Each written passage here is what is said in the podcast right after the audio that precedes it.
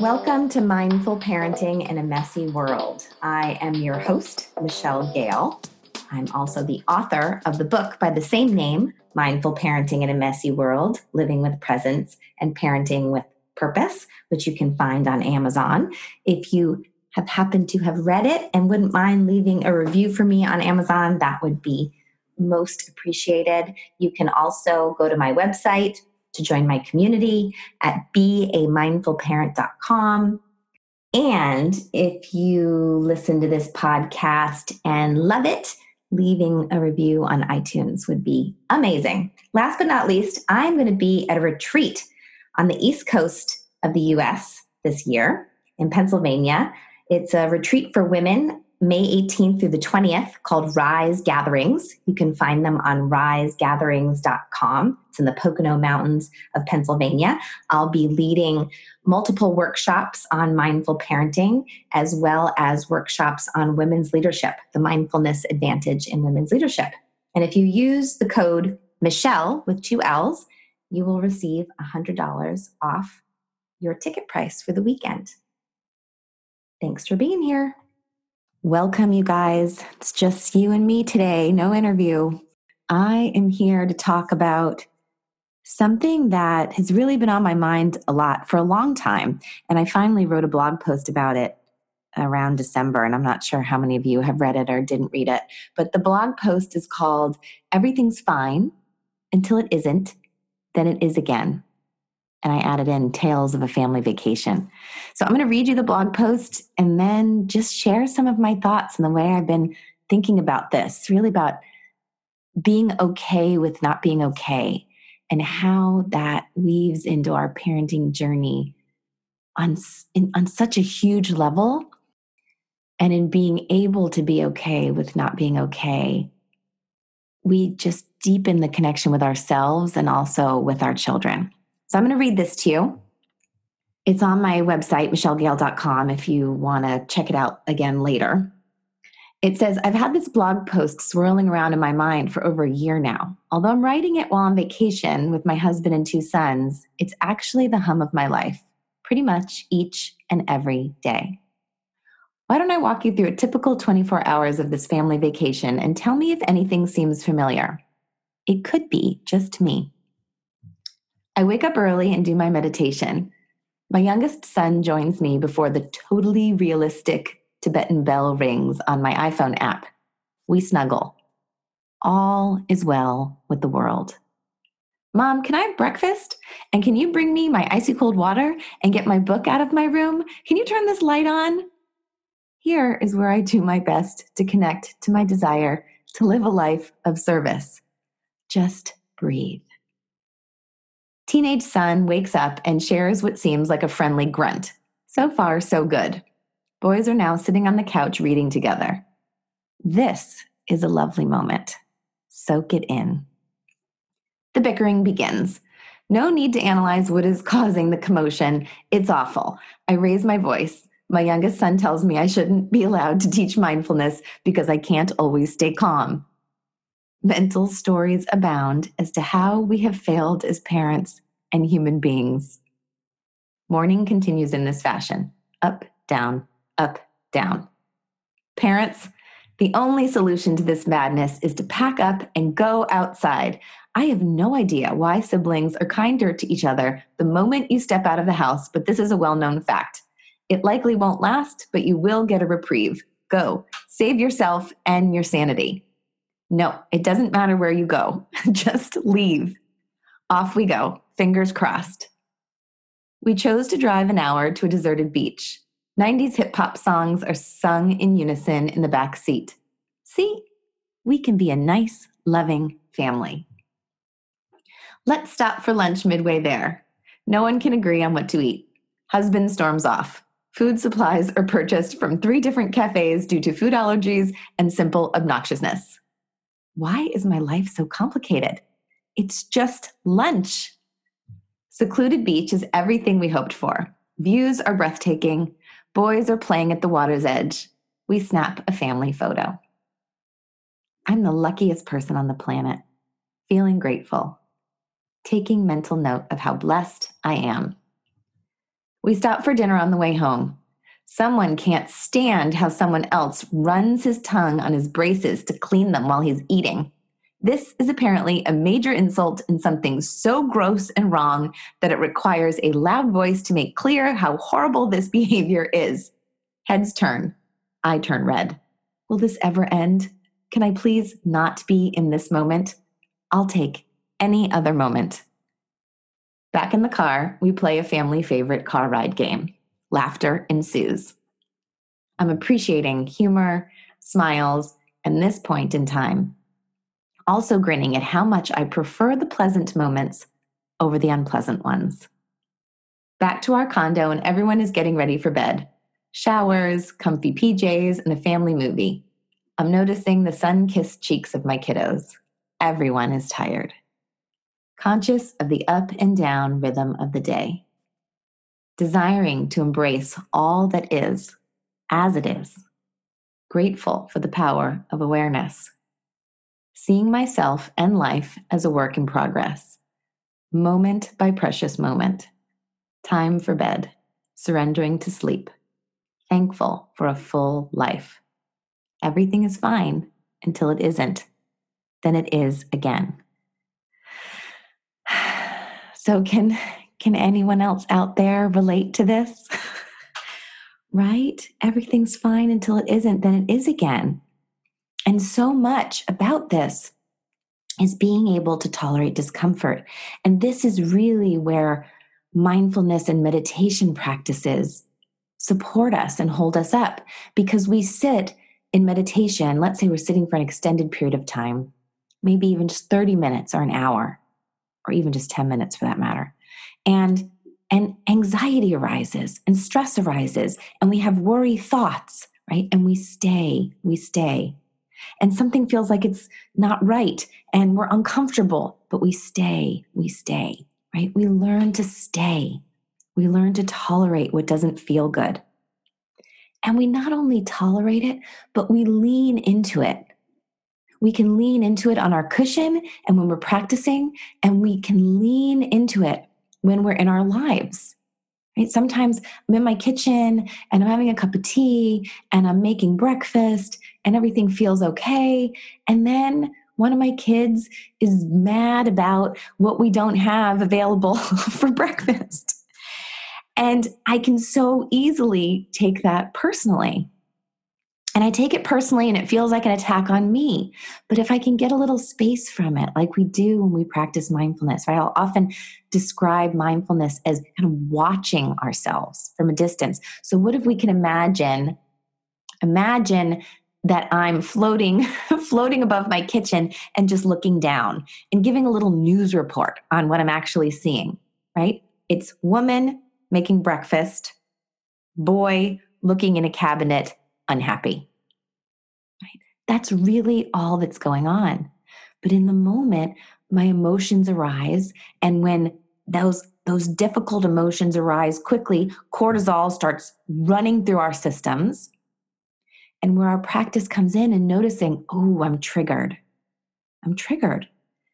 And taking that breath. In fact, I'm not sure if I've taught this little practice on the podcast before, but it's super short and sweet. And I learned it. I'm in this Search Inside Yourself leadership program that came out of Google, and my friend Meng Tan uh, developed at Google. And I'm not sure exactly where this practice came from or who designed it in the program but it's it's called a three breaths practice it's a micro practice and I think finding a micro practice, whatever that is that works for you, is really helpful. So this one is just on the first breath, we just focus on the breath fully, just breathing in and breathing out, and just watching the breath come in and out. And then on the second breath, we invite the body to relax. So breathing in, out, and just letting the body relax. Maybe the jaw drop, the shoulders drop. And on that third breath, breathing in and breathing out, we ask ourselves, what's most important now? And we can do this practice so quickly. Even if we don't have time for that little micro practice, we can just breathe. I'll often just breath just insinuates posture. Posture insinuates breath, right? So we raise our posture we take an exhale, we let our body relax, right? And we come back to ourselves. And so, in that moment of being triggered and having that emotional reaction, if we can just get a moment of pause and weave in a practice, a micro practice, and we can do that over and over again throughout our day. I will tell you, when I first started practicing regularly over 10 years ago, one of my teachers, Wendy Palmer, had taught us the centering practice.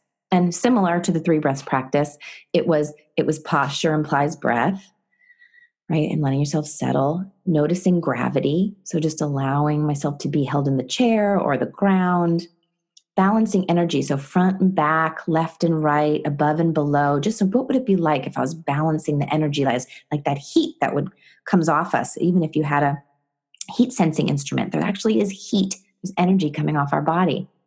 And then I would let my mind ask my body a question. What would it be like if there was a little more ease in my being right now? Or what would it be like if there was a little more spaciousness in my being right now?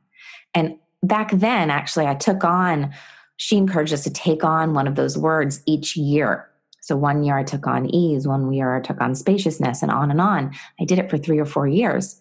And I would do that practice 10, 20, 30, 40, 50, 60 times a day. So I'm not saying you have to do this, but as a parent, we are running pants on fire so often that we need these little micro practices. They really support grounding us back in who we are. And if we can do them over and over again, then we can we can tolerate that discomfort. We can lean into this discomfort. We can say in our life over and over again, and this too. I've been on retreat with Jon Kabat-Zinn quite a few times. And as we're sitting, he'll often say, and this too, whatever it is, right? And this too, because we can't fight with the reality of the moment, right? If our kids are fighting, our kids are fighting.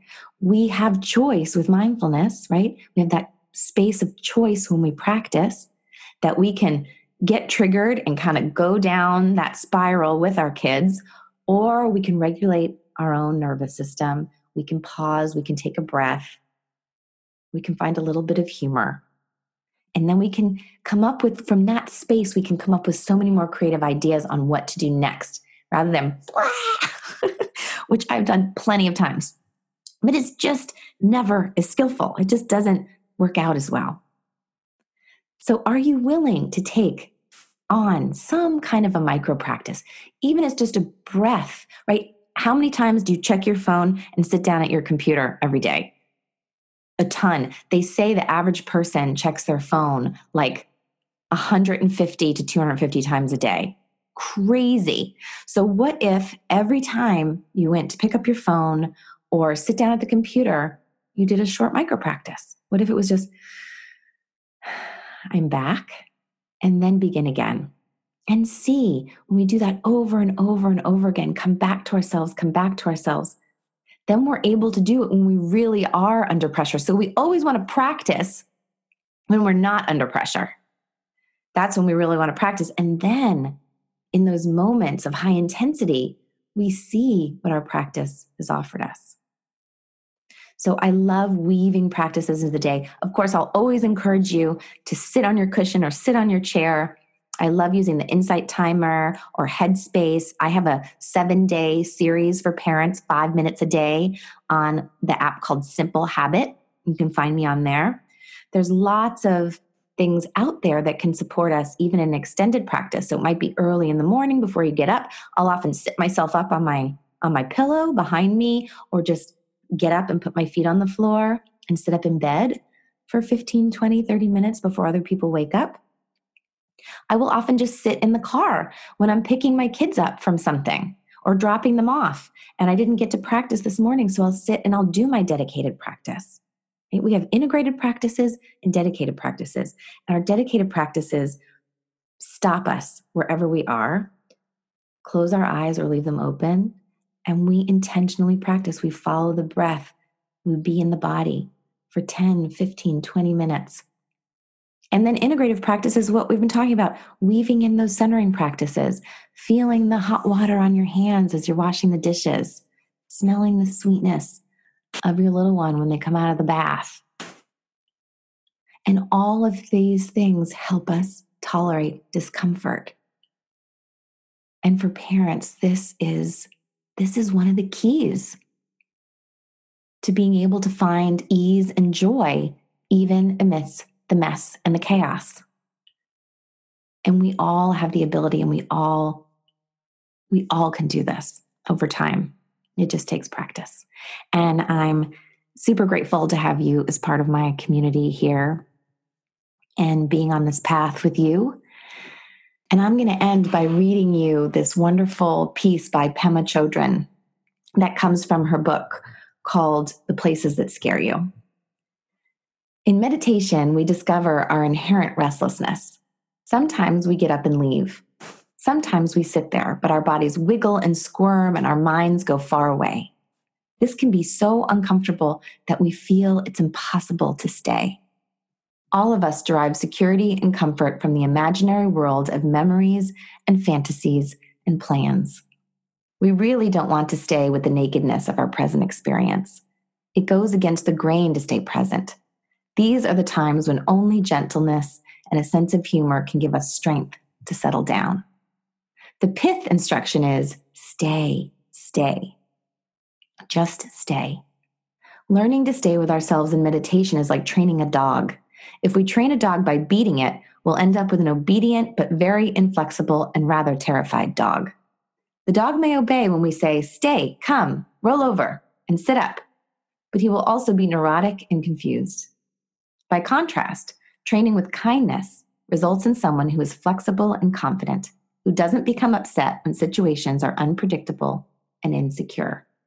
So, whenever we wander off, we gently encourage ourselves to stay and settle down.